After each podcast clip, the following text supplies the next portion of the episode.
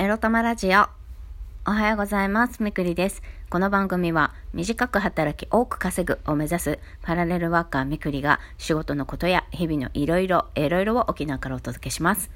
自分のことを諦めずに未来を作る。その言葉を私自身とリスナーの皆様にすり込む番組です。今日は何曜日だっけ？あ、水曜日。中だるみの水曜日です。もうちょっと頭がボケております。みくりです。いやー、なんか変な感じの朝。多分ね、昨日初めてほら心療内科からもらった睡眠導入薬飲んでみたんですけど、多分あれのせいじゃないかなっていう気もしますね。気のせいなのか何なのか、やっぱ頭が重いっていうか、ぼーっとするっていうか、なんかいつもと違う、なんか体、なんだろう、変な体の感じします。まあ、そんなわけで、今日のテーマに行く前に、えっと、メッセージいただきましたので、読み上げさせていただきます。いつもありがとうございます。たまさんから、みくりさんこんばんは。みくりさんの最近のトークは、プロミスだの、心療内科だの、なんだか私まで情緒不安定になりますよ、ということで、応援してますの、差し入れもいただきました。ありがとうございます。そうですよね。笑えたいけど笑えない。なんか結構マジな転落人生を、絵に描いたような転落人生を今私辿っている気がするって。これ見て思いました。文字になって、あ、そうだ、プロミス、診療ら、診療、診療内科、あ、これ私じゃんみたいな。ねえ、あ、すいません。なんかリスナーの皆さんに、えーっと、うわ、大丈夫かこいつとか、えーどうしよう、なんか自分もこんななっちゃったらどうしようとかって不安にならないでくださいね。うん、大丈夫だと思ってるけど大丈夫じゃないかな。あ、いや、っていうか大丈夫にするんだよ、私。自力で。どうにかして立て直していかないと。って思ってます。まあ、どうにかなる。大丈夫です。ああ、そんなこと言っているうちに今化粧も落とさずに昨日寝てしまったことを今気づいた。なんか目がかゆいなと思って目をこすったらなんかマスカラがボロリ。目やにがボロリ。はあはあ。まあでもそんな中でもですよ。確かにね、昨日も塾長といろいろあってね、やっぱこいつ嫌だなと思って。ここにいる限りこれは続くかもなと。いや、でもわかんない。心療内科の先生の、あなた自身が変わる気はないんですかっていう言葉があったからね。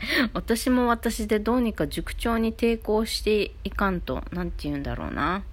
まあ別に、うまく大人、大人、なんだろう、もううまくこう、意見を言おうとかそういうことも考えなくてもいいのかもしれない。はちゃめちゃになってもいいのかもしれない。言わないよりはっていう気もしてきたな。朝今起きたら。じゃあ今日そうしようかな。まあそんなこんなで今日のテーマはこちら。何に頼るでもなく自分の気持ちをまず発信してみることから始めるについてお話ししたいと思います。そう、薬飲んだってね、あの、変わらないんですよ。変わるけど変わらないんですよ。何が苦しいって、特に今私が苦しいって思っているのは経済的な不安と、あと職場での人間関係ですよね。そう。もう、経済的なこともね、もう自分でどうにかするしかないし、払うものがあるんだったら払えるようにその分働かなきゃいけないし、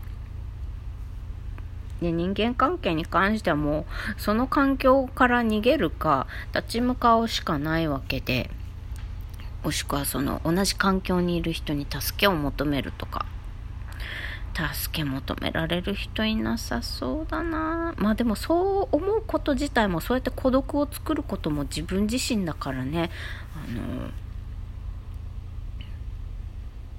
とある社長さんがこう人間は孤独は孤独なんだけど孤独を作ってしまうのは自分自身だからっていう風なね言葉を聞いてなるほどなと。頼れる人がいないとか。自分は一人ぼっちとか、一人でどうしていいかわからなくて打ちひしがれてしまう時って、本当にそうって、本当に私は孤独なんだろうか、一人なんだろうか、頼れる何か方法とか人とか本当にいないんだろうか、みたいな。まあ、山ん中に一人ぼっちでいる以外はね、周りに人がいるっていうような環境の中で孤独感を感じてしまう時はね自分って本当に孤独かな？一人ぼっちかな？誰も相談できる人いないかな？っていうのはあの一度考え直した方がいいしだけど相談する相手っていうのはちゃんと選んだ方がいいんですよね。もちろん自分のことを好いてない人なんかに相談したって余計攻撃されたりとか余計邪魔されたりとかあの良くない展開を作られてしまうことがあるからそうそう。相談する相手っていうのは選んだ方がよくってだからだから私塾長との3月31日の雇用契約講師のミーティングの時にあなたとの人間関係が問題一番問題ですっていうふうに言わなかったんですよねストレートに。そう。まあ言わなかったんですよねって言ってるけど、言えなかったんだよ、結局、文句ね。だけど、そういうのも、なんか二人だけの時に話すんじゃなくって、みんながいる目の前で、私と彼女の関係が悪くって、私はそれを心地よく思ってないっていうのを、こうにさらした方がいいかな、と、今は思っています。彼女も私のあらをこうにさらして攻撃してくるからね、昨日もあったけど。私の生徒さんのなんか要望みたいなのの話をしてて、まあ、こんなこんなって言う人いるけど、こんなこんなやられても困るんですよね。逮捕される可能性あるしって、私の目を見ないで他の講師の目だけを見て言うんですよね。私もいるけど。だから私と私の生徒を両方侮辱しているような気がして。え、なんで今更その話みんなの前でするの？ちょっと前に2人だけでこの話した瞬間あったじゃんって。その時になんで、いや、それは危ないよって、なんでその情報をくれなかったの？みたいなこととかね。あとは一緒に受け持ってる、えー、クラスでも、なんか、あ、私はやっておきましたよ、これだから。私が受け持ってる生徒はちゃんとできてます、みたいなこと言うから。え、そういうふうに、あの、生徒にも伝え、伝えましょうねっていう情報共有をなぜしないのみたいな。あんたが作ったプロジェクトだから、あんたはよくわかってるけど、私知らないんだよ、みたいな。わからない中でやってんだから、みたいな。ってなるとさ、はい、塾長の口になっちゃいますが、まあそういうこともね、言っていかないといけないなって思いました。昨日の夜もあんな、なんだろう、恥さらしな目に会いまして。もう恥をさらすのはね、このエロ玉ラジオだけで十分なんですよ、本当 プロミスも診療内科も恥っちゃ恥ですよ。だけど、まあこれを言うのも結構勇気がいりました。プロミスの話、診療内科に行く話をするのもね。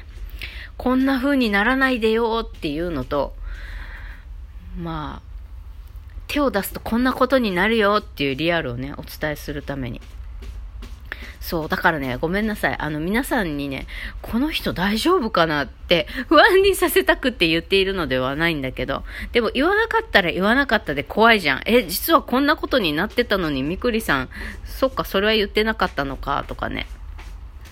まあ思わないかもしれないけどね。まあ何を言うか言わないかは選んで話してはいるけれども、なんかでも、一番言いたくないことを、言いたくないことっていうか、言いにくいこととか、簡単にさらっと気軽に話せないようなことを、あの、あの、マジのシリアスな問題も笑えちゃう、こん、こんなの恥ずかしくて言えるもんか人様にっていう、墓場までって思ってるようなことを、えー、晒すのがエロ玉ラジオなんで、あの、エロ玉ラジオのテーマは恥をさら、生き恥をさらすことです。はい。なので、まあ、こう、こうやって、何割言ってんだろうね。本当の私を。7割ぐらい言ってるかな。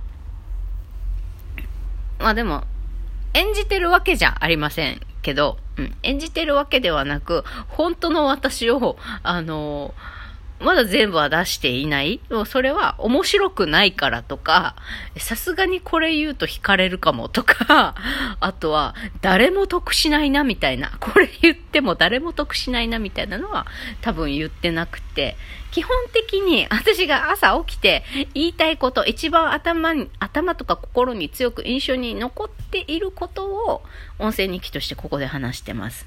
なので、全然今日のタイトルから外れてますけど、なんだっけ、まあ薬飲んでもしょうがなくって、もう自力でどうにかするしかないなって薬飲んでさらに思った。いや、しかし、睡眠導入剤飲んだことない人にお伝えしときましょう。えー、漢方ではなく薬、薬の力はね、ほんとすごいよ。